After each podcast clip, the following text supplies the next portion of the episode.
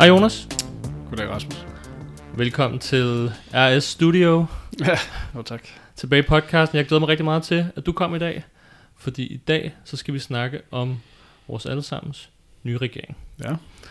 Øhm, og den blev, det gik jo et stykke tid, men den blev dannet endelig øh, her inden øh, nytår. Øh, hvor Mette Frederiksen, hun endnu en gang er statsminister. Men man må sige i en noget anden konstellation end den sidste regering. Så jeg tænker bare, at vi ligger helt stille og roligt ud med, hvad er det for en slags regering, vi har fået nu? Um, man kan jo sige det med, med et kort ord, at det er en arbejdsgiverregering, vi har fået. Um, og jeg synes, nu er det jo ikke, øh, nu, nu er det jo ikke engang en uge siden, at der var den her store demonstration inden foran Christiansborg, arrangeret af, af en samlet fagbevægelse imod det her øhm, idé om at, at fjerne en fridag, øh, stor bededag. Og når man ser på de sådan konkrete øh, hvad hedder det, tiltag, som den nye regering planlægger at gennemføre, så peger de alle sammen sådan entydigt i, i den samme retning. Øhm, netop det her med ja, stor bededag. Øh, på den ene side, vi skal, arbejderne skal arbejde længere. På den anden side, de rigeste, de skal have topskattelettelser. Øhm, lettelser for landets rigeste arvinger også. Øh, jeg tror, det er nogle af de rigeste familier. Der er det jo øh, Lego-familien, og jeg kan ikke huske, hvad det er, de andre. De, det er jo sådan noget, mange milliarder, de kommer til at få i, øh, i skattelettelser. Samtidig, så blandt for unge, der skal det halvere kandidatuddannelsen, kandidatuddannelsens længde, på, på halvdelen af dem i hvert fald. De vil fjerne et år af SU'en, øge adgangskrav til, til gymnasierne osv. Øhm, og samtidig så vil det jo så ja, øge militærbudgettet. Øhm, man kan sige, det, det, det er også et emne, man, man kan snakke, man kan snakke rigtig længe om. Øhm, men, men ret markant, at det, det er mange øhm, øh, milliarder, som kommer til at, at, at gå til det per år. Øhm, hoved, hvad skal man sige, ideen er jo ligesom det her med øh, at at øge arbejdsudbuddet med mange af de her tiltag. Ikke mindst øh, de besparelser og angreb, som rammer studerende. Og der kan man sige, at, at øge arbejdsudbuddet, hvad er formålet for det? Det er jo at trykke lønnen øh, mm-hmm. længere ned. Og vil du ikke lige hurtigt forklare, det her med at øge arbejdsudbuddet, det lyder altså meget teknisk. Hvad indebærer det helt nøjagtigt? Jo, det betyder jo sådan set bare, at der er flere, øh, flere folk om, om de samme arbejdspladser, altså som ønsker at få et, øh, et arbejde, og som ikke kan få det. Det er jo virkelig at sige, at vi skal sætte øh, have arbejdsløsheden op, øh, eller i hvert fald truslen om det, sådan så at folk bliver mere desperate, så man øh, accepterer øh, lønnedgang og dårlige arbejdsforhold osv. Det er klart, at hvis du er i en, i en situation, hvor at du kan få lige det arbejde, du vil have, jamen, så kan du bare sige til din chef, jamen okay, øh, jeg synes ikke, det er så fedt her, jeg tror, jeg finder et job, der har nogle bedre forhold. Og det er selvfølgelig en, en situation, som de færreste arbejdsgivere kan lide. Øh, så de vil gerne øge desperationen. Og det vil jo sige at sætte flere, tvinge flere folk ud på arbejdsmarkedet i søgen efter job. Blandt andet ved skære noget af SU'en fra, jamen så betyder det, at studerende bliver nødt til at tage flere studiejobs osv., øh, som jo typisk er ufaglærte arbejdere, og, og, og, øhm, og som på den måde ligesom vil, vil lægge et nedadgående pres på, øh, på lønniveauet. Mm-hmm. Så det her med at øge arbejdsudbuddet, det presser i virkeligheden hele arbejderklassens løn og arbejdsforhold. Ja, og, de, og, og de prøver jo fra regeringens side sådan typisk at, at sætte den der kile ned mellem unge studerende og arbejderklassen, og sige, jamen, øh, du ved, øh, unge, øh, det er også på tide, at de betaler lidt, ikke? Øh, og så videre, vi andre arbejder så hårdt, men som du siger, når de øger arbejdsudbuddet på den her måde, jamen så, så har det negativ effekt også for, for, for resten af arbejderklassen, fordi at at der kommer det her nedadgående pres. Mm-hmm. Så det er mange af de politikområder, de ligesom allerede har fremlagt?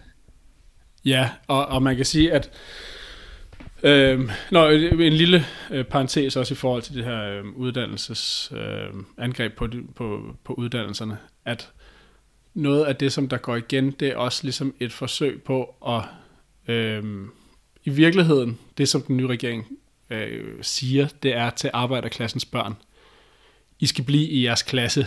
I skal ikke forsøge at, at få en lang videregående uddannelse af alle de her forskellige ting.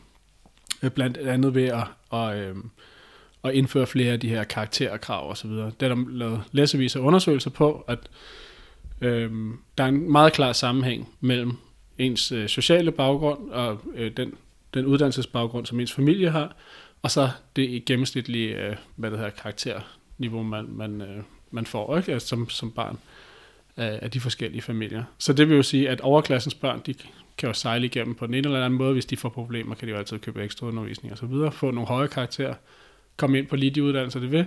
Men så arbejderklassens børn, de må ligesom øh, tage til takke med det, som regeringen nu synes, de skal tage, om det så er en, en, en, en faglært uddannelse, som jo kan være fint nok. Jeg er også selv faglært, så det er, ikke, det er ikke noget af det. Men det gør jo i hvert fald, at du får lige skåret en del af paletten af i forhold til, hvad du kan, kan øh, forsøge at, at beskæftige dig med i fremtiden. Mm-hmm. Så du begrænser arbejderklassens børns muligheder for, hvad de egentlig har lyst til at lave i resten af deres liv. Ja. Og det er jo, øh, det lyder jo rimelig hardcore det her. Altså, som du også siger, arbejdsgiverpolitik, det er grundlæggende set, det er, hvis man ligesom skal prøve at, at give karakterisere det med et ord, så det, det ligesom alt sammen består af.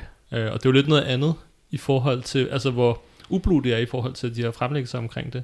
Den sidste regering med Mette Frederiksen, der bare snakker man jo om, at man ville udbygge velfærd, når der var en regering for arbejderklassen, men det var også en anden slags regering, altså et partis regering, som lænede sig op af blandt andet den parlamentariske venstrefløj.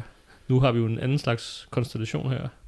Ja, jeg vil også sige, at de her øh, forskellige ting, der er blevet øh, spillet ud i sig selv, er de jo ikke øh, meget anderledes end, end tiltag, vi har set de sidste 20 år. Øhm, og det synes jeg i virkeligheden ikke er det, der er det mest sådan, øh, signifikante ved den her nye regering, der er kommet til.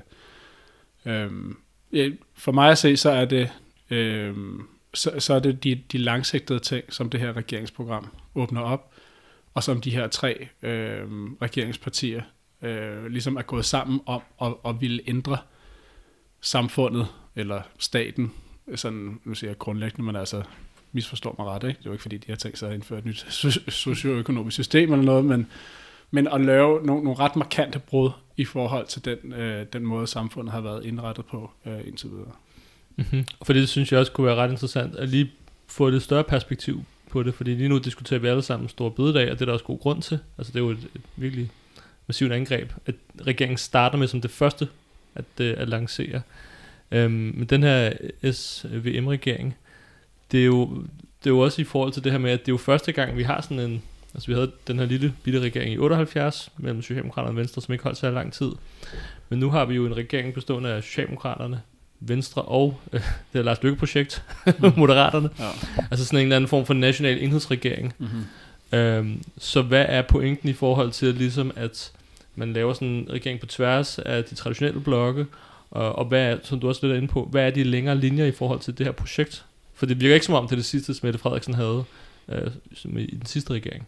De, de sagde det jo selv, de, de tre regeringspartier, at de er gået sammen omkring at danne en regering på et program, som de på ingen måde selv, nogen af dem, vil kunne gennemføre. Det er nogle meget mere grundlæggende ændringer, de har i, i sinde, og til det har de, øh, at gennemføre, og til det har de brug for et, øh, et flertal, som de ikke vil kunne få øh, skaffet øh, på egen hånd. Øhm, og i virkeligheden synes jeg, at det mest sådan, øh, der hvor, hvor man sådan rigtig får et hint af, hvad, hvad det er, de har gang i i, øh, i regeringsprogrammet, det her, hvor de siger, at de vil gå fra, at vi har en, en velfærdsstat til et velfærdssamfund. Øhm, og det kan jo lyde sådan rimelig semantisk. Ja, øh, det kan næsten lyde som det samme. ja, fuldstændig. Men, og, og jeg vil gerne komme tilbage til det senere. Men jeg synes, hvis vi skal hvis vi tager et, blik på, ligesom, hvad, hvad er det for, for nogle ting, de har gang i, så bliver vi nødt til ligesom at spole tiden tilbage og se på hele, fordi det hele handler omkring det her med, med velfærdssamfundet og, øh, og så videre, og se på, hvad, hvad det er for en størrelse. Og man kan sige, at velfærden, forstået som alle de her øh, services og, og øh, gratis i citationstegn ydelser, som, øh, som vi får, er jo i en, en dyb krise nu og har været det i stigende grad de seneste år. Man kan sige, at coronakrisen satte virkelig tryk på det, særligt i forhold til sundhedssektoren, som er, er ikke bare i knæ nu, men jo sådan set er begyndt at, at gå fra hinanden på flere områder. Øhm, men men, men den, det, som vi kender som det, det danske samfund og, og så videre, at, at i mange, tror jeg, mange danskers øjne, så er det ligesom, har så omdrejningspunkt det her med velfærden øh, og de rettigheder, som, som vi har som almindelige mennesker, unge arbejdere osv. Og man kan sige, det, det, det samfund, velfærdssamfund eller velfærdsstaten, jamen den er i virkeligheden sådan historisk en ret sådan mærkelig undtagelse i, i, i kapitalismen. Og kom på baggrund af 2. verdenskrig, der smadrede hele Europa osv., øh, den herskende klasse, og, og nu nævner jeg de forhold, som der var i Danmark, men i virkeligheden meget det samme galt i, i store dele af, af Europa. Den herskende klasse var blevet ekstremt miskrediteret. Socialdemokratiet, Dito, de havde samarbejdet med, med den fascistiske besættelsesmagt. Det er jo ikke noget, som man bliver sådan super populær på. øhm, og, og den herskende klasse havde tjent godt af at være lakajer for, øh, for fascisterne. Øhm, men i slutningen af krigen så man, at danske arbejdere faktisk begyndte at, at rejse sig, der var opstande og så videre. Øhm, og i det hele taget, at, at hele sådan the establishment, som man vil kalde det i dag, var, var fuldstændig miskrediteret. Så da de kom ud af krigen, så var det med en herskende klasse, som ikke havde den, hvad skal vi sige, normale sådan soft power til at bevare sin position. På den anden side en arbejderklasse, som var virkelig sådan op at køre og pissur. Øh, mm, og havde været i kamp mange gange. Havde været i kamp, og så havde du truslen fra øst i form af planøkonomien, statistisk degenereret planøkonomi, alle de her forskellige ting, men ikke desto mindre en planøkonomi, som havde i de fleste arbejderes øjne været den kraft, der, der besejrede Hitler og besejrede fascismen.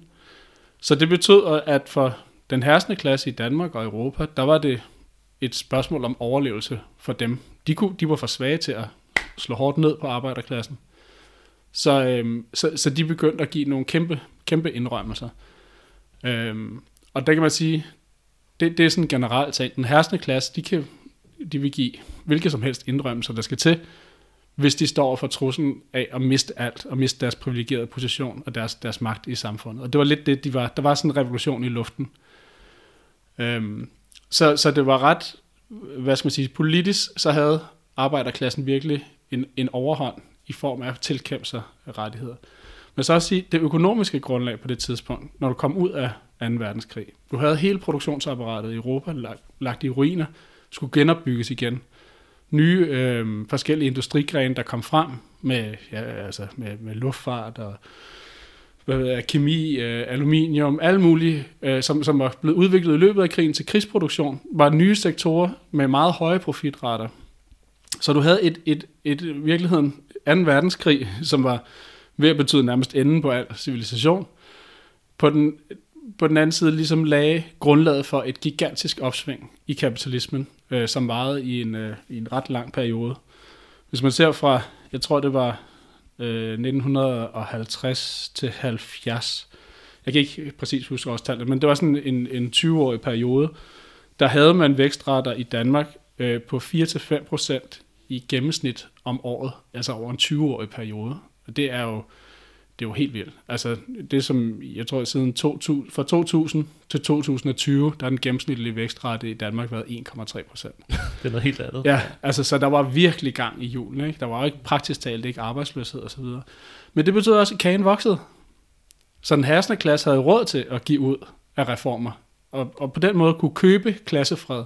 Så det vil sige, at de her indrømmelser også, som måske i andre situationer de her desperate indrømmelser, som de gav for at bevare klassefreden, men de kunne i virkeligheden godt sådan lidt få lov, jeg laver air quotes, til at, at, at, at gro fast, fordi at kagen voksede så meget. Mm. Øhm, og i Danmark og i mange, eller og de nordiske lande især, der blev det ligesom Socialdemokratiet kom tilbage på, øh, på magten i arbejderbevægelsen, ikke mindst, det er også en historie for sig, men ikke mindst også hjulpet af af DKP's politik lige efter 2. verdenskrig. De havde stor autoritet, havde stået for kampen mod fascisterne osv., men, men det første, de gjorde på den anden side, det var jo at snakke om at sammenlægge sig med Socialdemokratiet, som jo ellers var, var dybt miskrediteret. Men af de her forskellige årsager, og den her, det vigtigste, den her mulighed for reformer i virkeligheden i ordets egentlige betydning, altså positiv forbedringer for arbejderklassen,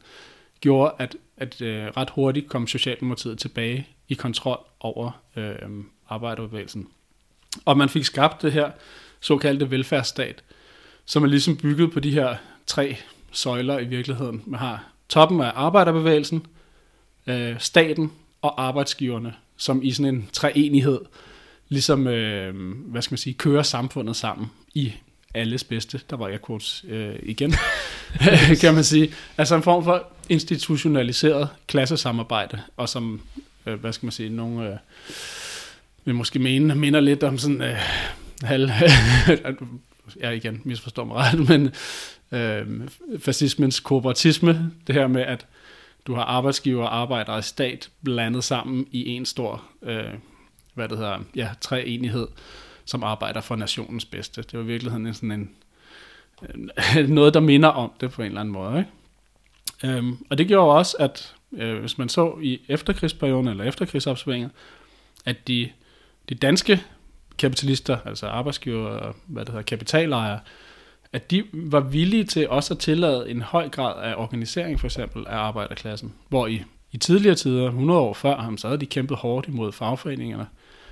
Øh, men her, så var det jo også lidt en forudsætning for at, at, øh, at bevare klassefreden. Det er, at du skal have nogen til at holde styr på de der arbejdere, at de så rent faktisk holder sig til de regler, man i, i det her, øh, den her treenighed har besluttet sig for at, øh, at følge.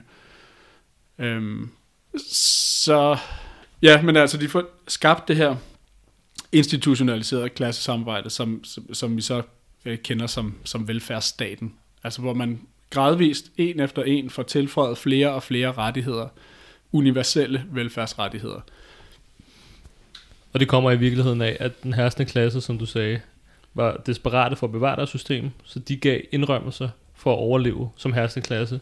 Men det var så til gengæld på et tidspunkt i historien, hvor det økonomiske grundlag også var for at det ikke ødelagde økonomien, øh, kan man sige, på den korte eller mellemlange bane. Men det var faktisk for noget, der havde en eller anden form for økonomisk stabilitet, selvom man gjorde det. Ja, og nu siger du ødelagde økonomien, men jo især, at det ødelagde ikke, øh, hvad det hedder, øh, kapitalistklassens evne til at skabe profit, fordi markedet ekspanderede så, øh, så voldsomt. Og hele den her opbygning af velfærdsstaten, den var jo så frem til 70'erne, og der... Der kom et stort skift.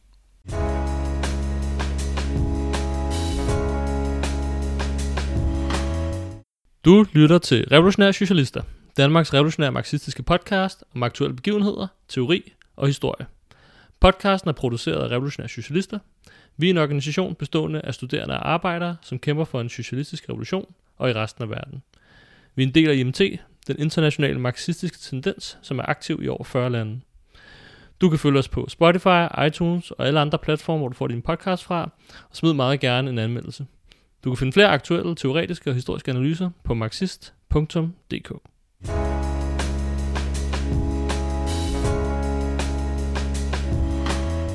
Og hvad er det så, der skifter i 70'erne? Jamen så får vi netop øh, et, øh, et ændring i den, den økonomiske situation. Det som der er hele det øh, økonomiske fundament for, for velfærdsstaten, det her efterkrigsopsving, det finder sin afslutning øh, sådan mest hvad skal man sige, koncentreret, markeret i, i den her såkaldte oliekrise i 73, som var den første dybe recession, som kom efter øh, 2. verdenskrig, og som også bliver indledning til en, øh, en periode med, med, med høj inflation, lidt som øh, vi kender det i dag. Og det betyder jo også, når, når, når kagen så ligesom stopper med at, øh, øh, at udvide sig, jamen så, så kan du godt, hvad skal man sige, der er der er råd i, til at, at, at, at bevare de her vel, universelle velfærdsrettigheder, men så vil det bare betyde, at det skærer ind i uh, kapitalistklassens uh, profitrate og vedligeholde de her ting. Um, og faktisk op igennem 70'erne, tror jeg, jeg tror det er alene i 70'erne, der, der stiger de offentlige udgifters andel af BNP med 14 procentpoint alene i 70'erne. Så det kan man godt sige, okay, kapitalistklassen der kan godt se, hvis det her det fortsætter, så, så ryger vores, øh, vores profitretter på det her.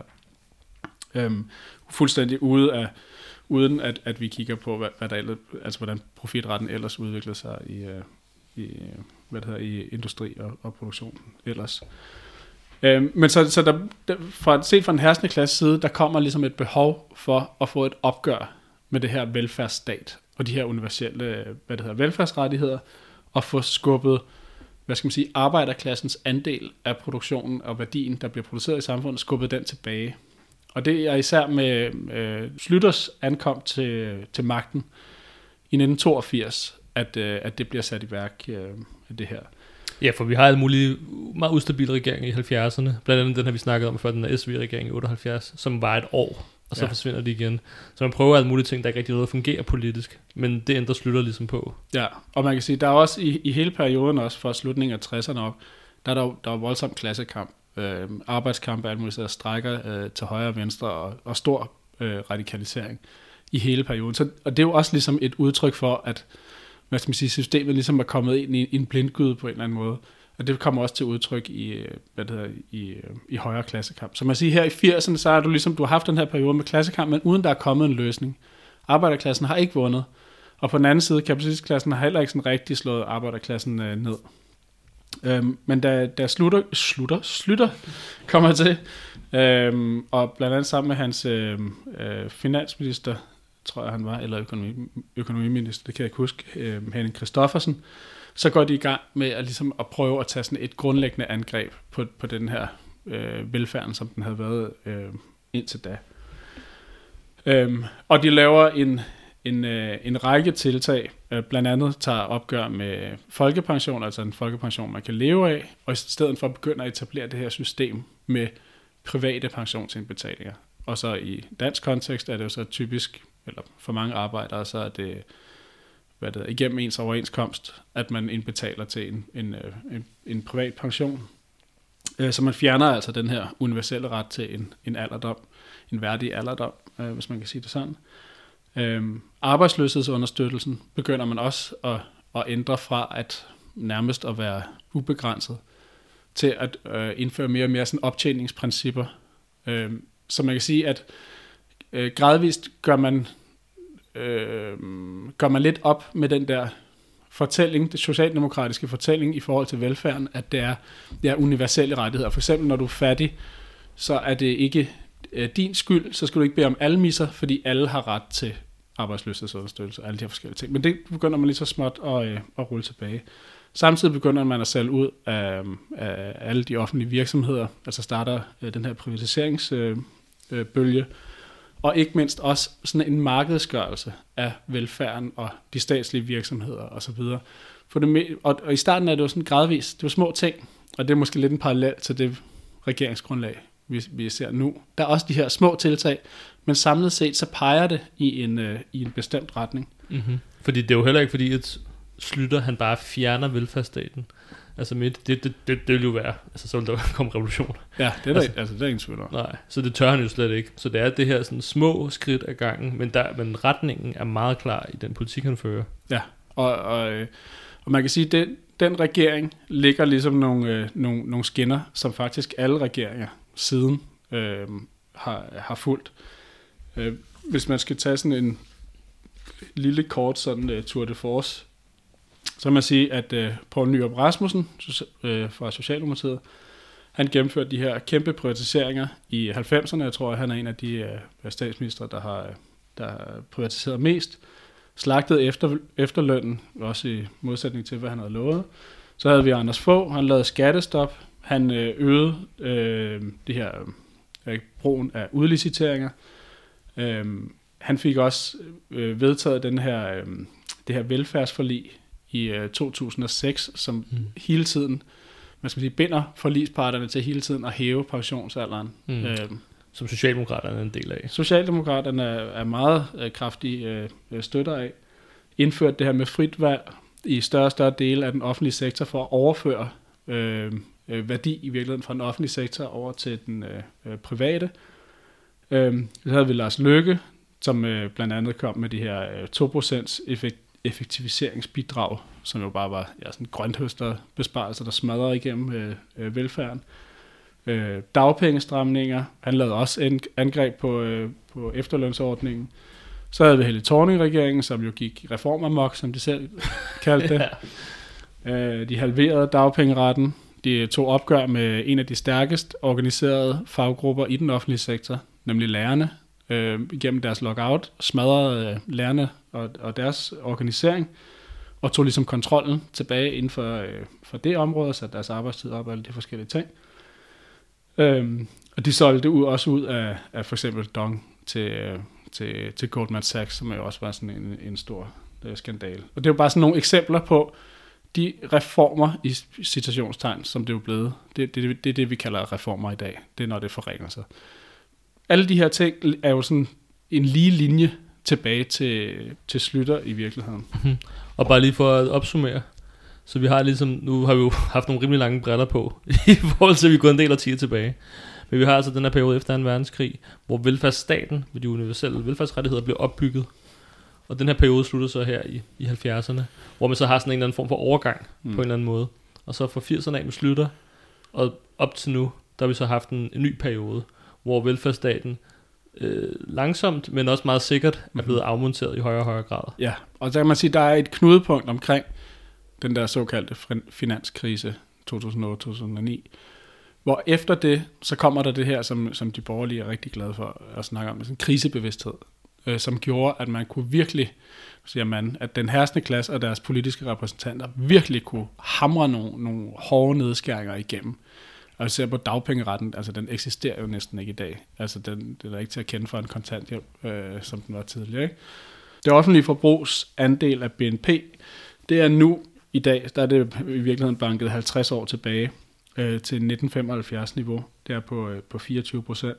Hvis man ser på antallet af, af, af, af arbejdstimer, altså offentlige arbejdstimer, som, som bliver brugt per, per borger, så er det det laveste i 40 år. Og siden krisen i øh, 2009, der er det faldet med, med 11 procent. Og hvis man ser for de grupper, som er sådan mest intensivt har, hvad skal man sige, for, øhm, har brug for øh, støtte, pleje osv., det vil sige øh, borgere under 25 år og borgere over 70 år, der er øh, timetallet faldet med, med 15 procent i, øh, i samme periode. Så man kan også sige, selvom vi de sidste, og, og det, vi hører det også nu, at der, der er den her fortælling om, jamen den, den offentlige sektor, den vokser bare fuldstændig ud af kontrol. Altså så faktum er, at den, den har været under pres og blevet sådan skubbet længere og længere og længere tilbage øh, de sidste mange år, og især siden øh, krisen der i, øh, i 2008. Men jo også til et niveau, hvor at det er ved at nå bristepunkter nu. Spørg en hvilken som helst sygeplejerske, eller jordmor, eller læge, pædagog, lærer, hvordan situationen er i, øh, på deres arbejdspladser. Altså så er det jo folk, de har strukket sig så langt de kunne, for at forsøge at få tingene til at hænge sammen. Men, men men det er ligesom nået et niveau nu, hvor, det ikke kan lade sig gøre længere. Nej, nej, og når man snakker med de der faggrupper, altså, jeg har tit en følelse af, når jeg snakker med venner eller bekendte, der arbejder i de der fag, det, man snakker, det er som om, man snakker med folk, der er på vej ud af en brændende bygning. Ja. Og, altså, og hvis alle deres gode kollegaer ikke er skrevet, så er de på vej til det. Altså det er jo en, en total katastrofe overalt, og sådan vikarer over det hele, som ikke kan nå at følge med, fordi de ikke er uddannet, eller ikke har nok timer osv. Altså det er jo total social katastrofe. Ja, så man kan se, at der er sådan et, et, et, sådan et spændingsforhold mellem på den ene side de krav, der bliver stillet til, øhm, hvad det hedder, øhm, den offentlige sektor og til øh, sådan noget som, som sundhedsvæsenet og til, til skolerne, der daginstitutionerne, de skal lave læreplaner, de skal lave alle mulige kvalitetskrav og målepunkter osv., og på den anden side ressourcerne, som bare bliver hamret i bund. Øh, den ene, den går kraftigt op, og den anden, den går kraftigt ned, og det, det spænd, det er ligesom ved at, at briste nu. Så man kan sige, at der var også, øh, det var nok også en af grundene til, at øh, der var sådan rimelig store forventninger på nogle dele af venstrefløjen, der, da Mette Frederiksen hun blev formand for øh, Socialdemokratiet i 2015. Ja, fordi hun sagde jo netop det modsatte. Hun sagde, hun ikke længere ville afmontere velfærd. Hun sagde, hun ville opbygge den igen. Ja. Det var jo det, hun blev, altså det var det, hun blev valgt på. Det var på hendes program Arne Pension og så videre. Nu skulle vi stoppe med at smadre alt velfærd, nu skulle vi udbygge nye rettigheder, ja. som hun påstod, at Arne Pensionen var. Ja. Øhm, og, og det, altså, og jeg kan huske, jeg har desværre ikke lige kunne finde det, men jeg kan huske sådan et tv-interview, hvor hun, hvor hun blev interviewet omkring det her med, at nu er det på tide at opbygge velfærden. Og hvor hun også øh, fik øh, spørgsmål sådan noget, eller jamen hvad nu hvis du gør det samme som Helle Thorning gjorde, fordi hvis man husker med Helle Thorning, så blev hun jo også været på og ville stille op sammen med SF i hvad der på, sådan, på papiret ville være den rødeste regering øh, nogensinde i Danmark nærmest. Og, og så lige snart hun kom ind, regeringsforhandlinger, og så vælte hun bare 180 grader. Ikke? Så, så de stillede hende også spørgsmål, hvad nu, gør du så bare det samme? Og hvor hun sagde, det kan der ikke blive talt om. Hvis jeg gør det, det, det er frit forekommet, sådan ikke mange år siden, jeg kan ikke huske det. Men, øh, men, men, men hvis jeg gør det, så, så øh, du ved, så, så er det helt forbi ikke? Øh, så har jeg jo sat alt over styr. Så, så jeg kommer til at følge det her, som, øh, det her løfte, som jeg, jeg sætter op nu. Øhm, og man kan sige, det var det samme, der gik lidt igen med, med valget der i 2019. Og de gik også til valg på, at nu skulle vi øh, udbygge velfærden, tidligere tilbagetrækning til, til nedslidte arbejdere.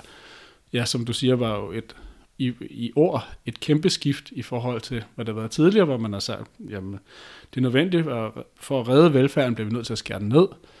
Øh, for at, at kunne få en værdig alderdom, bliver vi nødt til at sætte pensionsalderen op, alle de her ting. Lige pludselig er der en, der siger, at nu skal vi faktisk øh, gå den anden vej. Så der, der var virkelig, der var mange på venstrefløjen, som var meget, og den der siger venstrefløjen, som mener den parlamentariske venstrefløj, især SF og Enhedslisten, som var meget begejstret, da den her nye regering kom til, og gik jo også med øh, til at, øh, at skrive det her forståelsespapir.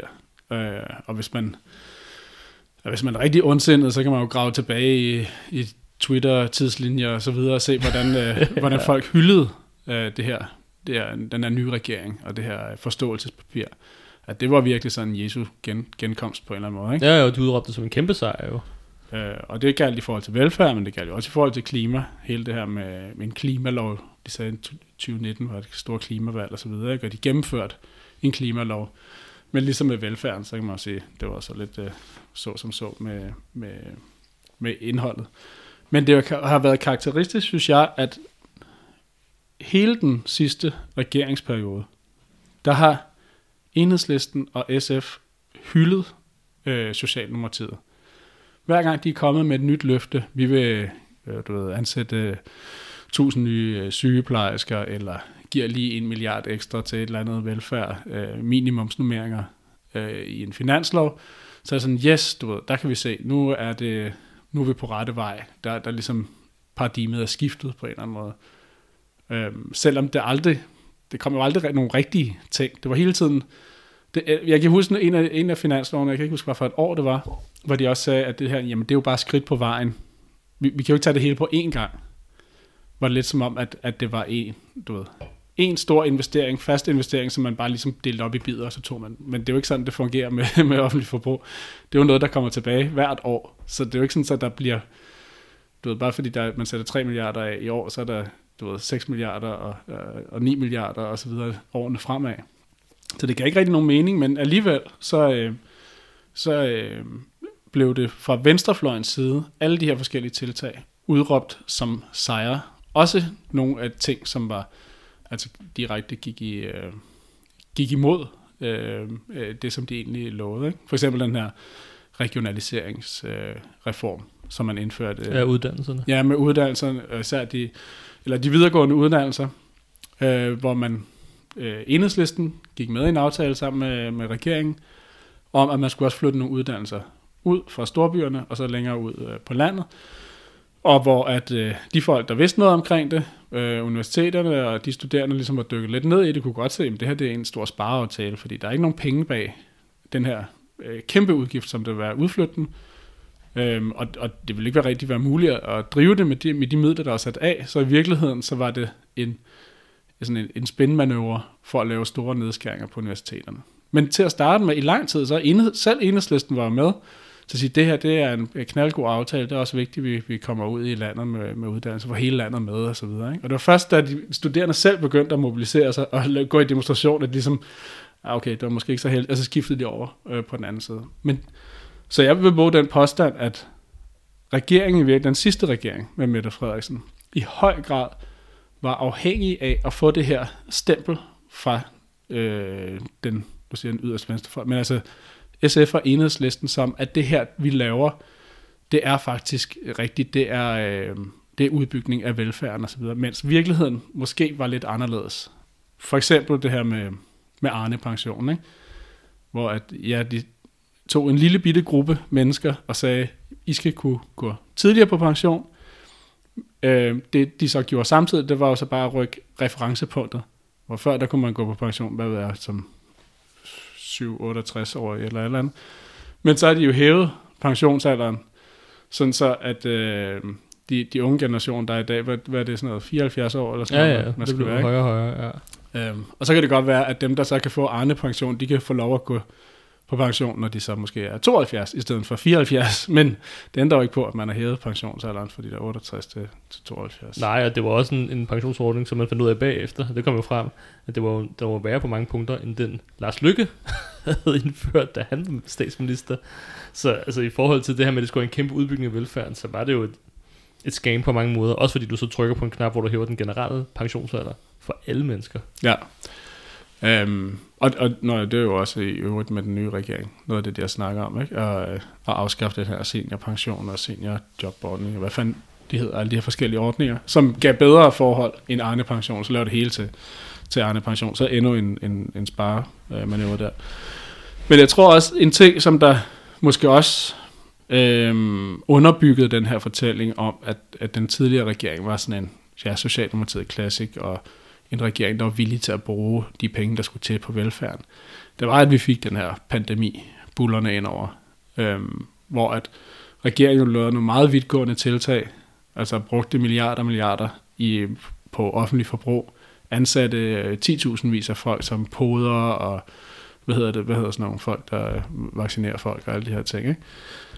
Øhm, og der var også en periode, hvis du husker lige da, da corona ramte der i 20, og økonomien bare smadrede i bund, fordi al økonomisk aktivitet nærmest uh, stoppede, så så vi jo også sådan et skift i sådan øh, paradigmet blandt øh, borgerlige økonomer, og de har snakket austerity, austerity, nedskæringsregime øh, siden krisen.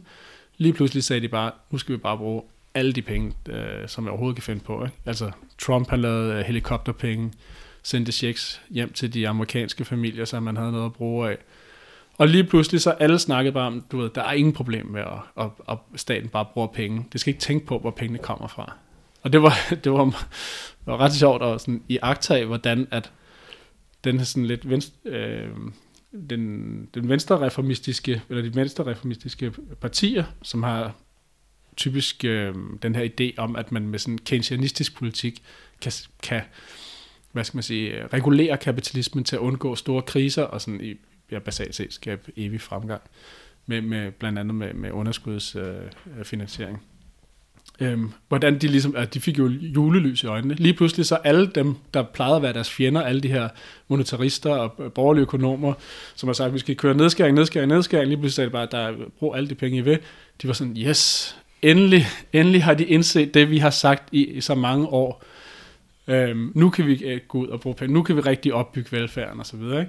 Mens virkeligheden var, at det var den herskende klasse internationalt, og man kan sige, det var ikke engang, ja, det var ikke øh, bare uh, Mette Frederiksen, det, altså det var jo alle lande, de førte den samme politik, men som var super bange for, hvad vil de sociale konsekvenser være, hvis arbejdsløsheden bare eksploderer. Folk mister deres levegrundlag, øh, i den her pandemi, jamen så kan der være, du ved, social revolution øh, i morgen, ikke? så kommer høtyvene frem. Så var de villige til at, at bruge hvad som helst. Og den, den her sådan, sådan en midlertidig, sådan en øh, desperat øh, tiltag, det misforstod det ligesom som om, at nu er det øh, sådan økonomiske paradigme øh, øh skiftet fuldstændig. Ja, de, altså hele enhedslisten og, og resten af de troede jo bare, at nu var borgerskabet kommet til fornuft. Ja. Nu kunne de se alt det, de havde sagt i så mange år, det faktisk var rigtigt. når, der, når virkeligheden var, at det bare var en fuldstændig anden virkelighed. Ja. Altså, det var, det var jo fuldstændig krise øh, tider, og det er derfor, man gjorde de her desperate ting, som du siger. Ja, og, der, og man kan sige, det, det, tog, det holdt jo så heller ikke så lang tid. Det var kun ganske kort tid, at de blev øh, øh fyret af de her hjælpepakker. Og så begyndte man at snakke om, at nu skulle der øh, øh strammes op. Ikke? Øh, vi så, hvordan at der blev lavet... Øh, Nå jo, for eksempel den her regionaliseringsaftale var også ligesom i slutningen af den, af den sidste regeringsperiode, det blev gennemført. Øhm, øh, budgetaftalen fra 2022, øh, som for kommunerne? For kommuner og regioner var, jeg tror, at den blev øh, reguleret op med, med, med 2% de penge, som de fik, mens inflationen jo har været 8%. Altså så i reale termer har været en kraftig besparelse på den sådan traditionelle velfærd, det der er i kommunerne og, øh, og i, i regionerne. Voldsomme nedskæringer. Ja, man gik ind og overtrumfede sygeplejerskerne. Ja. Endnu en, øh, en stor offentlig faggruppe, som en socialdemokratisk regering går ind og bare fuldstændig smadrer ja. i forhold til deres strække. Og alligevel, selvom de her ting skete jo i den sidste regeringsperiode, det, var, det var lang tid siden, så alligevel så så venstrefløjen ikke noget. Tværtimod. Og selv uh, Mette Frederiksen, hun sagde jo i sommer, i sommers til folkemødet, så vidt jeg husker, begyndte hun at snakke om det her med en regering hen over midten. Finansministeren varme der også hen over sommeren snakkede virkelig om, nu skal der strammes op. Og, altså, og alligevel, så blev de ved med at tro på, at ah, det er jo nok bare et eller andet taktisk øh, halløj. Ikke? Øhm, så, så, så de gik jo på, på valg, øhm, venstrefløjen, på at fortsætte den her samarbejde med Socialdemokratiet. Se, hvor godt alt det, vi har opnået. Ikke? Nu skal vi rigtig, øh, vi har meget at være stolte af. Nu skal vi øh, øh fortsætte derudad. Øhm, så da Mette Frederiksen, hun, hun lavede den her samlingsregering, som hun jo havde annonceret på forhånd, så gik de jo i, i total panik. Øhm, og anede ikke, hvor fanden de skulle, øh, skulle stille sig øh, øh, henad.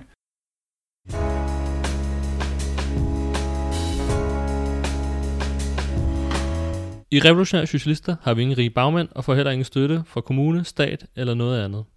I modsætning til alle andre politiske organisationer er vi 100% økonomisk uafhængige. Det kan vi kun blive ved med at være på grund af støtte fra vores medlemmer og, støtter, og støtte fra arbejdere og unge, der sympatiserer med os. Folk som dig. Vi håber derfor, du har lyst til at støtte vores arbejde med en økonomisk bidrag. Gå ind på revosok.dk bliv medlem. Her kan du blive B-medlem, hvor du overfører et fast beløb om måneden, og til gengæld får vores avis Revolution.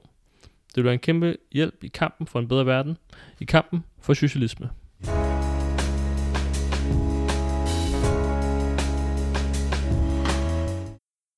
Så det var ligesom den forrige regering, og ligesom den måde, at den havde positioneret sig på, og venstrefløjen havde positioneret sig på, øh, op til og under valget.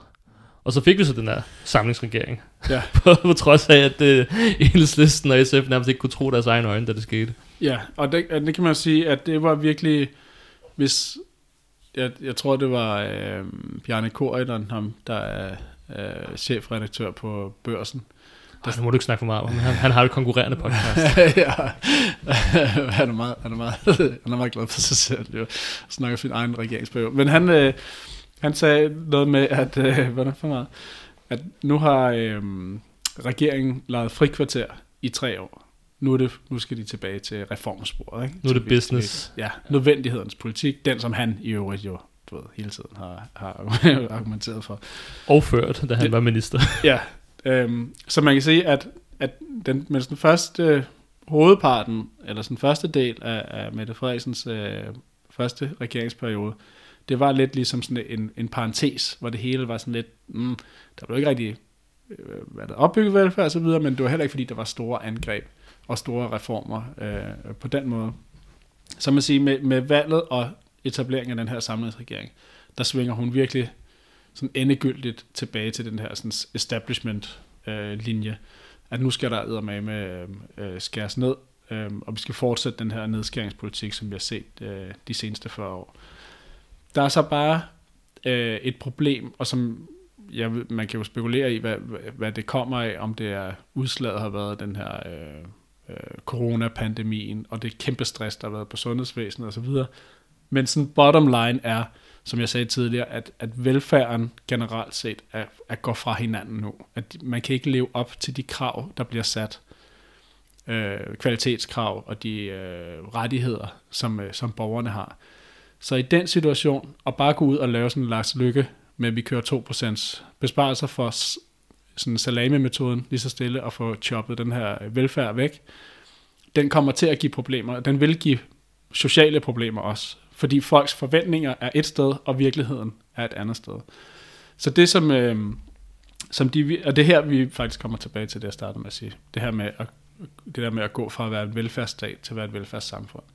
Og det er også i forhold til de her lidt længere linjer for regeringen. Ja, at, at det der er hele ideen, øh, som de beskriver i sådan lidt vage termer i, øh, i regeringsgrundlaget, det er, at, øh, at i stedet for, at, at det ligesom, at man forventer, at staten klare tingene, jamen så, så må det jo være op til brugerne på en eller anden måde. Ikke? Så at hvis du har din, din gamle øh, bedstemor skal på plejehjem, så kan det godt være, at der ikke er penge til, at øh, hun kan blive passet, øh, eller få bad, eller eller andet. Men så må, så må du så gå ned og sørge for det. Og så, så hjælpes vi ad sammen, alle sammen. Det er sådan et samfund. Det, mm. Staten har ikke øh, nogen rolle her. Ikke? Det er jo, som du sagde til at starte med, så kan du godt lyde sådan lidt semantisk. Nu bruger de et begreb frem for et andet begreb. Men det her med velfærdssamfund, det er jo et borgerligt begreb. Ja. Det er jo noget, som borgerlige politikere, teoretikere har snakket om i mange år. Det her med det, det vi gerne går efter. Vi vil godt have velfærd, men det skal ligesom være os selv, der står for det meste af det. Altså, så må vi selv ligesom gå ned og, og give gamle bedstemor et bad, øh, hvis, hun, hvis vi virkelig gerne vil have det. Ja. Øh, og sådan lidt amerikansk inspireret i virkeligheden. Ja, og der vil sige, i andre lande, så har man jo forskellige andre måder at at, at man, fordi der er jo nogle ting, der skal klares, ikke? At, ved sociale problemer. Så er det jo måske nogle steder, så er det kirken, der går ind. Så er det det community, du har der, hvor man bliver nødt til at hjælpe hinanden og give de fattige noget mad, så de ikke ligger og kraperer på gaderne og sådan noget. Ikke? Øh, så, så det er sådan lidt den idé. Men i virkeligheden, jeg tror faktisk også, de specifikt nævner det i programmet, hvis jeg ikke husker galt, at det handler også om at fjerne de her, nogle af de her rettigheder, som, øh, som folk har. Så det er i virkeligheden, at man får sænket det her øh, forventningsniveau og, og de, de framer det jo så på den her måde, at vi skal sætte velfærden fri. Så det vil sige, sætte velfærden fri fra, at borgerne har krav på alle mulige ting. Og alle de her kvalitetskrav, der bliver sat, som de siger, målepunkt, og guderne skal vide, det der new public management og så videre, det har jo været en fucking katastrofe med registreringer og alle de her forskellige ting. Men når de snakker om at sætte velfærden fri, så er det ikke fordi, at nu, du ved, så kan, så kan arbejderne, velfærdsarbejderne få lov at bare, du ved, gøre som de vil, og de har de ressourcer, de skal bruge. Tværtimod, det handler om, at du fjerner endnu flere ressourcer fra dem, og siger bare, men til gengæld så er der ikke nogen rettigheder eller noget som helst. Så må I bare gøre, hvad I kan med de penge, og så prøve at, at få det til at, at, at hænge sammen. Ikke? Så det er ligesom et nyt spor i virkeligheden, i, i forhold til det her generelle push for at afvikle velfærden, og dermed jo også skubbe øh, arbejderklassens andel af den værdi, der bliver produceret i samfundet, endnu længere tilbage. Fordi når vi får gratis lægehjælp, gratis uddannelse osv., så, så det er jo også en, vi kan betragte det lidt som en social løn som arbejder.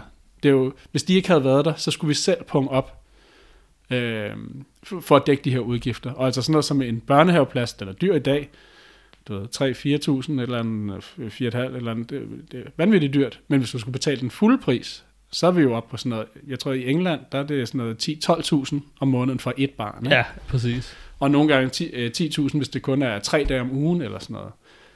Det, det er den fulde pris. Det siger noget om, at det er den, de rettigheder, vi har, universelle velfærdsrettigheder, det er en del af vores løn i virkeligheden.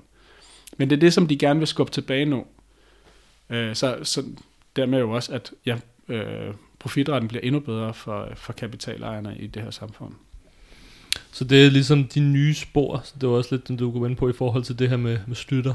Ja. Han har ligesom lagt nogle spor ud, det er 80'erne, som man ligesom har kørt på lige siden i forhold til det her med at afmontere velfærdsstaten øh, skridt for skridt. Og nu er så blevet lagt nogle nye spor, og det er ligesom Mette Frederiksen og hendes regering, som har lagt de her spor. Og ja. det, er også, det er også en selvstændig pointe i. Ja, og, og, og det er jo sådan lidt et forsøg på øh, det her med at, at løse cirkelens kvadratur på en eller anden måde. På den ene side at løse den her kvalitetskrise, som er i den offentlige sektor, men du kan ikke leve op til de der alle de her øh, mål, målepunkter og kontrolkrav og hvad ved jeg, øh, og så videre. Øhm, og skubbe, øh, samtidig skubbe øh, øh, hvad det hedder, de offentlige andel af BNP tilbage, samtidig med, at vi er i en situation, hvor at de øh, har tænkt sig at opruste massivt øh, militært, og det er jo flere procentpoint. Lige nu snakker de om det ja, 1 procentpoint af BNP, som skal gå til det, men allerede nu har NATO været ude og sige, at formentlig så bliver det 2% krav også øh, hævet fremover. Og hvis vi går tilbage til sådan en kold krigsperiode, så var der år, hvor vi var oppe på 3-4% af, af BNP. Det er, jo, det er jo rigtig mange penge, øh, som, som de skal... I, det er rigtig mange penge til offentlig forbrug, igen i citationstegn. Det er jo så ikke velfærd, det er til, til ødelæggelsesmaskiner i stedet for. Ikke? Så, så det her, det er, ja, som du siger, et forsøg på at, at lægge nogle nye skinner. Man kan sige, at den er ligesom slutterlinjen, har, har løbet så langt den kunne. Det her med at tage den der salami-metode. Men, øh, og samtidig med, at man øh, bare sætter nye øh, kontrolkrav og målekrav, øh, hver gang der kommer en skandale i medierne, nu er der en eller anden dame, der er blevet øh, rigtig dårligt behandlet på et plejehjem, så indfører man en ny rettighed. Når de ældre skal i bad en gang om ugen, for eksempel. Ikke? Men, men så har du bare endnu større spænd imellem ressourcer og, og krav. Øh, så det her det er ligesom et forsøg øh, som vi ser det i hvert fald på at, at skifte spor, og så lægge et spor, som de næste regeringer kommer til at, øh, at skulle, skulle gå ned af. Sådan så i virkeligheden, at Mette Frederiksen kan blive den nye slutter, som lægger, lægger linjen for, for den, den næste periode. Um. Mm-hmm. Og det, er jo, det, det, er jo, det er jo også et ret interessant perspektiv i forhold til det. Det er jo ikke bare sådan noget sådan lige her nu. Altså det føles ikke som sådan en gammel Lars Lykke-regering, hvor det bare var sådan lidt nedskæring her, lidt nedskæring der, ikke? og så havde ikke rigtig noget større projekt. Det her det er virkelig sådan langsigtet i virkeligheden. Fordi hvis de får indført det her, så kommer det jo også til at sætte lidt grundlaget for næste regering, Mm-hmm. og måske næste regering igen, og så videre. Noget jeg gerne vil snakke lidt med dig om, det er i forhold til reaktionen på den nye regering, Ja, og på dens politik. Ja. Fordi hvis der er noget, som, som der er sket ret hurtigt, det er, at den har mødt ret meget modstand, ret massivt, på meget kort tid. Øh, Du nævnte øh, den her demonstration, der var øh, her en søndag, øh, imod afskaffelsen af Stor Bededag. Hvad, hvad tænker du i forhold til, til den voksende modstand, vi ser lige for øjeblikket i regeringen, eller mod regeringen? Altså det er, det er jo historisk, og det er, tror jeg også alle sådan kommentatorer, som man, man, man kan støve op, øh, siger, at, at det her situation med en fagbevægelse, som jo er socialdemokratisk kontrolleret, som mobiliserer imod en socialdemokratisk ledet regering, det er, det er ikke noget, man har set øh, nogensinde, tror jeg. Øhm, og, og jeg vil også sige, at på papiret, når, hvis man sidder inde i statsministeriet og bare har sat øh, mandaterne op i sit regneark osv., så, så er der ikke noget, øh, der er ikke noget, der kan stoppe dem de næste fire år. De har flertallet, så de kan jo skubbe lige præcis den politik, de vil igennem. De kan smadre hele lortet, hvis de vil. Øh, som det lader til, at de også har, tænkt sig at forsøge på. Man kan så også sige, når det så skal omsættes til virkelighed, så begynder det at blive lidt mere kompliceret. Ikke? Fordi igen, formelt set, ja, så har de kontrol over fagbevægelsen. Alle topfolk i fag, det ved alle, der er i, i fagforening, det er, hvis du vil have en karriere i fagforening, så skal du have partibogen i orden. Hele toppen af dansk fagbevægelse, de er medlemmer af Socialdemokratiet, og har meget tæt koordination, eller har i hvert fald haft det indtil videre.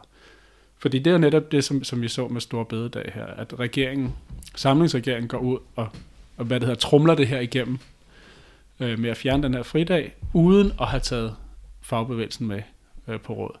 Og hvis du lægger mærke til, så øh, det som, som øh, de faglige ledere, øh, altså helt op i toppen, ikke lokale fagforeninger, men, men, men øh, sådan nogle som Lisette Rigsgaard og øh, hvad det hedder, Claus, øh, Claus Jensen og, og så videre, det, det, det de har opponeret mod, er ikke, at de tager en fridag fra os. Det de har været imod, det var, at de, øh, de ikke selv er blevet taget med på råd. At de ikke har lavet en trepartsaftale. At de fagledere ikke selv var med til at tage den fridag. Ja, fordi det siger de jo åbent. De siger, at vi kunne sagtens have fundet det der arbejds, øget arbejdsudbud, som den her fridag skulle give. Det var, jeg tror, det i deres fantasiberegninger har beregnet det til 8.500 eller sådan noget. Det kunne vi sagtens skaffe. I skulle bare tage os med, men øh, I vælger at køre henover, sådan, så skal vi bare vise jer, at det har nogle omkostninger. Og så laver de den her mobilisering. Og i virkeligheden læner sig op af massen af almindelige arbejdere, som er fucking pissed, og med god grund. I, ja, som sagt, i 40 år, så er der blevet skåret ned. Øhm, samtlige øh, rettigheder, lige så stille en, en, øh, en skive ad gangen. Og øh, siden krisen i 2008, så har vi jo bare taget slag efter slag efter slag. Øh, store grupper af arbejderklassen har oplevet markant realløns tilbagegang, inden inflationen ramte. Nu ramte inflationen så også her sidste år, og, så, og, og vi har fået det største reallønstab siden, øh, siden 2. verdenskrig. Vi har, vi har bare fået hug efter hug efter hug, og så kommer de kraftet med og tager en, øh, en fridag også, ikke? i en situation, hvor alle er totalt øh, spændt op med stress og går ned til højre og venstre. Det, deres egne politikere i regeringen kan jo ikke engang holde til, til arbejdspresset, vel? Nej, Jacob Ellemann er jo lige, hvad hedder det, sygemeldt med Ja, stress. der er de jo så heldige, at de har nogle gode ordninger, for det, det tilfælder jo ikke, øh, hvad skal man sige, de samme forhold Nej, for nej, de almindelige arbejdere. sygemelde sig med løn og få en coach til at komme på benene igen og så videre. Øhm, så, så ja, øhm, ja det, var, det var ret sjovt at se den, den skift, der var øh, fra toppen af dansk fagbevægelse i deres kommunikation. Da, lige da regeringen, den nye regering kom ud med sit grundlag, så var det bare sådan lutter øh, smil og øh, stærkarms emoji og så videre. Ja. Det er jo et fantastisk grundlag. Der er jo der er lidt tisler, der ikke er vokset i vores have, eller hvad det er, de plejer at sige. Det er sådan politik, politikere snak til det Ja. altid. Men grundlæggende set, hold kæft, hvor er det godt at se det samarbejdende folkestyre og så videre. Og så begyndte kommentarerne ellers at vælte ind på Facebook og så videre under de her opslag med sure medlemmer og også ansatte i fagforeninger, som blandt andet siger, hvorfor fanden skal de tage vores fridag? Hvorfor skal de tage øh, seniorpensionsordning, som så mange af vores medlemmer i for eksempel 3F bruger, fordi de er nedslidte? Hvorfor skal de tage et, øh, et cut på, hvad er det, 4.000 om måneden, de mister øh, ved at gå fra seniorpension til den der såkaldt Arne Plus øh, Newspeak, et eller andet øh, øh, mærkelig ordning, ikke? Virkelig nedad, og, og, og det var ret tydeligt, der var kæmpe pres fra bunden på de faglige ledere. og så kunne det godt se, okay, vi bliver nødt til lige at tage en, øh, en anden, øh, hvad det hedder, øh, vending her, ikke? Øhm, men, men regeringen, de har stået fast, de kører bare, den her øh, stor bededag, den skal fjernes, og, og det, det bliver ikke det sidste. Det har økonomiminister, tror jeg, han er, Truls Lund Poulsen jo også været ude at sige, øh, i forbindelse med det. Han, han havde et interview i, i Berlinske, hvor han siger omkring sin regeringsrolle og økonomiministeriets øh, rolle i det hele taget, hvor han siger, det her, det er hardcore økonomisk politik. Øh, der er ikke noget som helst karakter af, af drift over det her. Altså igen, underbygger den her idé om, det handler ikke bare om at fortsætte den politik, der blev ført de sidste 40 år. Nu skal der virkelig reformeres, det skal ændres grundlæggende. Mm, det er et brud, det her. Det er et brud med den måde, vi har kørt velfærdssamfundet på. Nu skal der virkelig ske noget nyt. Hardcore økonomisk øh, politik, som han kalder det. Ikke? Øhm, men men det, det, vi har set nu med den demonstration øh, på Slotspladsen, altså det var stort, det var øh, hele fagbevægelsen, der var samlet, og imod en socialdemokratisk regering. De langsigtede perspektiver for det er jo meget interessante. Netop fordi, som vi snakkede om før, med, med, med sådan den, det, der sikrede stabiliteten efter 2. verdenskrig, den sociale stabilitet, det var det her institutionaliserede samarbejde, S-klassesamarbejde mellem øh, hvad der er, arbejdsgiverne, mellem de faglige, fagtoppen øh, og så øh, staten. Men nu angriber staten, hvad det hedder, fagtoppen direkte og deres interesse og skubber dem væk fra bordet, hvis man kan sige det sådan. Så det vil jo også sige, at det er en af, en af de vigtigste støttepiller, som, øh, som de øh, begynder at, at rokke på her. Altså noget, der har været markant med den her regering, det er, hvor upopulær og hvor meget modstand den har fået så hurtigt, efter den er blevet dannet. Vi, vi snakker om den her demonstration mod uh, Stor Bededag. Øhm, man kunne sagtens se en situation, hvis de siger, at det er bare starten, mm. så kunne man sagtens forestille sig, at den her modstand, som de kommer til at møde, kun bliver mere og mere massiv øh, i tiden fremad. Øhm, hvad kommer det til at betyde for regeringen, og kommer de til at, at ryste på hånden på grund af alt det her? Ja, det, det er jo så det, det interessante øh, spørgsmål. Og der vil jeg sige, at vi har, vi har alle muligheder for at, at stoppe dem. Altså, man skal, ikke, man skal ikke tage fejl. Altså, Mette Frederiksen, hun har, hun har købt ind på den her kurs, og hun, hun kører derud, hun er sådan en stærk type leder. Ikke ligesom de der borgerlige vatnæsser. Men øh, det er hende, der, der, der ligesom er styr på, og hun er bare sådan, nu skal vi bare fuld smadre og ikke ryste på hånden, som du siger. Ikke? Øhm, men der er også en forskel, hvis vi ser på slutterperioden og så til i dag.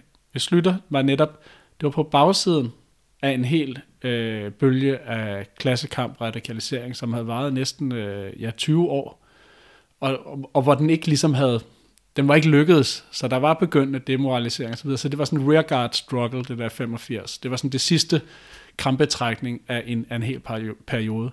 Mens den periode, vi står i nu, der er, der er klassekampen næsten, eller selvfølgelig er klassekampen, jeg har været der hele tiden, men, men de der, vi har ikke haft, øh, vi står ikke i slutningen af en, en stor bevægelse, hvor arbejderklassen har, har prøvet igennem store bevægelser, ligesom at, at, at sætte sin magt igennem, og har fejlet, og, øh, hvis du forstår, hvad jeg mener. Så, så karakteren af perioden er meget anderledes. Så i virkeligheden, så har vi været en periode, hvor at, hvor at øh, arbejderbevægelsen øh, de sidste, siden krisen faktisk har været ekstremt sådan low-key. Der antallet af strækkedage har været sådan histori- øh, historisk lavt næsten hvert år øh, siden krisen der i, i 2008.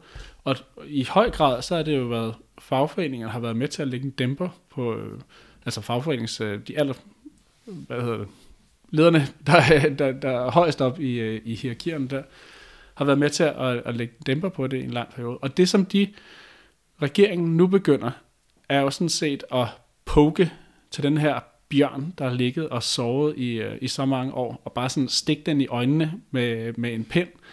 Og, og, og det kan næsten ikke undgås, at det får en modreaktion. Og den demonstration, der var, er en indikation på, at, ja, at, de, øh, at de ligesom, ja, de har også losset øh, deres tidligere allierede, Øh, de, de faglige ledere har de øh, losset over skinbenet. Øh, de lavede den her demonstration. Men, men, men stadig så er almindelige arbejdere øh, er, er slet ikke øh, hvad det hedder, kommet sådan helt ind i kampen endnu. Men man kan se frustrationen er der vreden. Der er lavet den der underskriftindsamling, der i løbet af meget kort tid fik en halv million underskrifter imod det.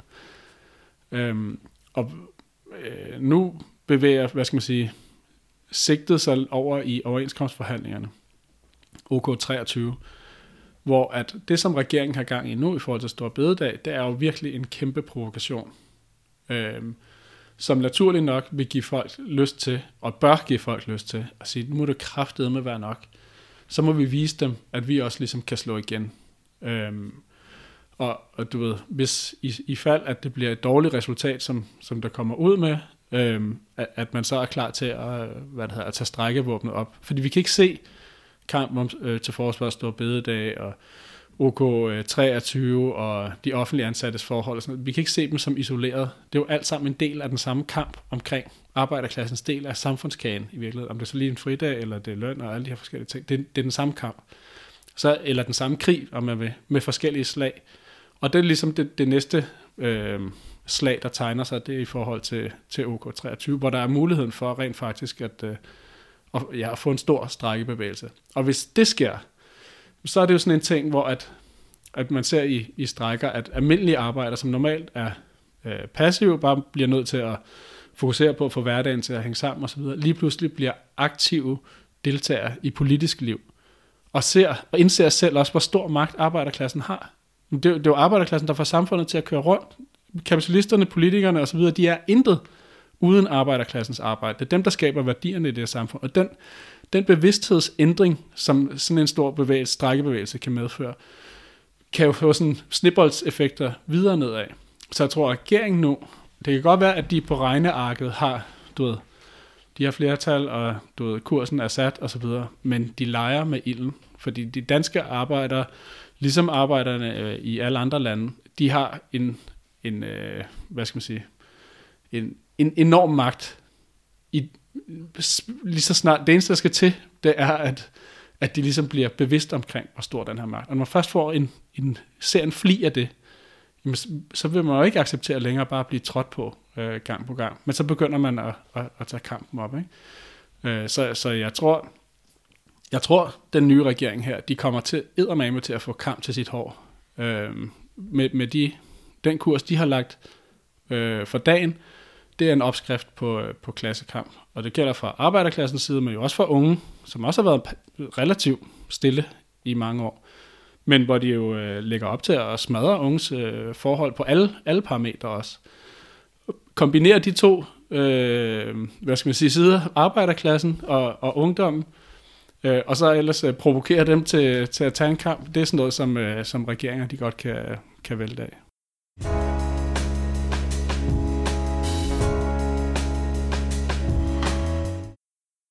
Klimakatastrofe, galopperende inflation, nye krige og en kommende økonomisk krise. Alt sammen problemer, som dette system, kapitalismen, ikke kan løse, men tværtimod gør større. Vi har de teknologiske, videnskabelige og menneskelige ressourcer til at skabe et samfund uden mangel og undertrykkelse, men det bliver ikke gjort i dag på grund af overklassens behov for at skabe profit. For at sikre os en fremtid, er vi nødt til at lægge dette system i kraven og skabe et nyt, et socialistisk samfund. Jeg vil derfor opfordre dig til at gå med i kampen i dag og organisere dig hos os i Revolutionære Socialister. Kontakt os via Facebook, Instagram, gå ind på rebusok.dk eller duk op til en af vores møder og hør mere om, hvordan du kan organisere dig i kampen for en bedre fremtid.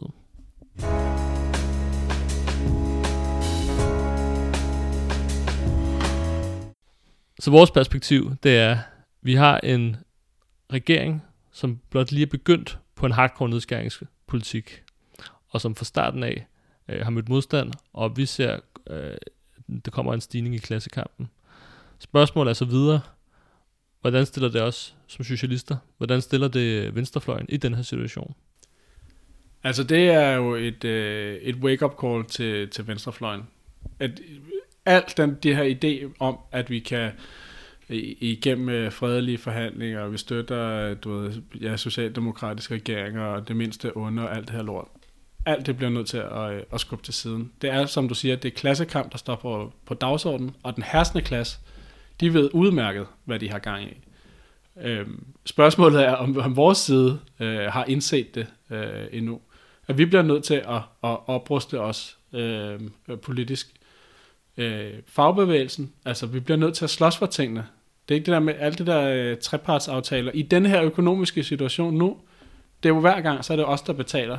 Så, så er det jo ikke, vi, vi har ikke fået noget af det. Vi bliver nødt til at, at slås for tingene og sætte foden ned og vise os for, for regeringen og for, for den herskende klasse i landet, hvem det er, der egentlig øh, øh, skaber værdierne i, i det her samfund. Øhm, så så det, vil, det, vil, det kræver en, en enorm ændring, øhm, men jeg tror også, at det vil være tilfældet, at arbejderklassen og unge kommer jo ikke til at vente på venstrefløjen. At, øh, du ved, vi, lige- nu siger vi, men at øh, SF og enhedslisten øh, finder ud af, at det her med klassekamp er også øh, vigtigt, og øh, organiseringer, strejker og alle de her forskellige ting. De bliver nødt til at, altså bliver tvunget til at, at tage kampen op, på grund af den offensiv, som der, der kommer øh, udefra. Og så tror jeg også, at vi skal have en mente, at hele karakteren af den periode, vi er i nu, er jo ekstremt ustabil. Det er i denne her situation, at vi har en regering, der prøver at lave en langsigtet planlægning for at, at ændre på nogle, eller forsøge at afhjælpe nogle modsætninger i det her system. Altså, det projekt i sig selv er vanvittigt vanskeligt. Altså se, hvad der er sket de sidste tre år. Vi har haft en international pandemi, vi har højintensitets øh, konventionel øh, krig i Europa, en proxykrig mellem NATO og, og NATO's øh, øh, øh, største øh, modstander i, øh, på den øh, europæiske scene med, med Rusland. Øh, kæmpe inflationseksplosion øh, øh, eksplosion i, i hele, den, hele verden faktisk. Øh, altså ekstrem ustabilitet på alle øh, områder. Det i sig selv vil gøre det ret umuligt for enhver herskende klasse at, at tweake sit system til at komme godt igennem. Øhm, og så oven i købet, øh, så forsøger de så at, øh, ja, og, og, og udfordre arbejderklassen og unge i, øh, i Danmark i den her situation. Det, så jeg er helt sikker, at der kommer klassekamp på dagsordenen. Øhm, vi bliver nødt til at opruste, vi bliver nødt til at blive stærkere, mere velorganiseret, end vi er nu. Øh, være flere. Altså i RS, øh, vi, er jo, vi er jo en meget lille organisation.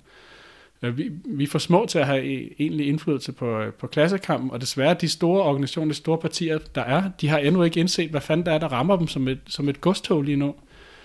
Øh, så der er nogle kæmpe udfordringer, og vi har brug for al den hjælp, som vi, vi overhovedet kan få til at i virkeligheden at vende arbejderklassen tilbage til den, den, den gamle, de gamle mål, det historiske mål om, om socialistisk omvæltning af det her system, men jo også en, bare sådan en, i den daglige kamp, den der idé om, at, øh, at, at vi bliver nødt til at slås for tingene. Altså den, den gammeldags klassekamp øh, med citationstegn. Det, det er jo i virkeligheden det, som regeringen skubber os tilbage med nu. Velfærden skal væk. Vi skal tilbage til den gammeldags kapitalisme. Med den gammeldags kapitalisme, der følger også den, den, den, den gammeldags klassekamp. Øhm, og, og vi vil selvfølgelig gøre alt, hvad vi kan for at ja, øh, organisere så mange som muligt, og øh, du ved, uddanne os så godt som muligt, og deltage i de kampe, der, der kommer, og forsøge at give dem et perspektiv, som, øh, som rækker ud over de, der, øh, de, daglige, de daglige krav, og, og sætte det i forbindelse med, at jamen, det er jo hele systemet, som, som er problemet. Det er ikke det er bare den her regering. Altså, jeg, jeg håber, det også fremgik, det vi har snakket om, at det er jo udviklinger, vi snakker 40 år, 50 år, 70 år, det er udviklinger, som går på tværs af alle, alle mulige forskellige regeringer. Det er helt fundamentalt systemet, som er inde i en, uh, en blindgyde. Så ja, det er den periode, vi står i nu, det er et, øh, eller den her nye regering bør være et, øh, et wake-up call i forhold til den periode, vi står i, og vi skal til at, at kridte skoene og, og ud på gaden. Det er spændende tider, vi lever i. Det må jeg sige. Og vi, øh, vi gør alt, hvad vi kan for at være klar til dem. Tusind tak, fordi du var med her i dag, Jonas. Jamen selv tak. Jeg synes, det har været rigtig, rigtig spændende. Øh, Det er virkelig, virkelig interessant perspektiv, den her nye regering, den øh, sætter for dagen. Øhm, tak fordi du kom. Tak fordi I vil lytte med derude. Jeg håber, I har fået lige så meget ud af det, som jeg har. Vi høres ved.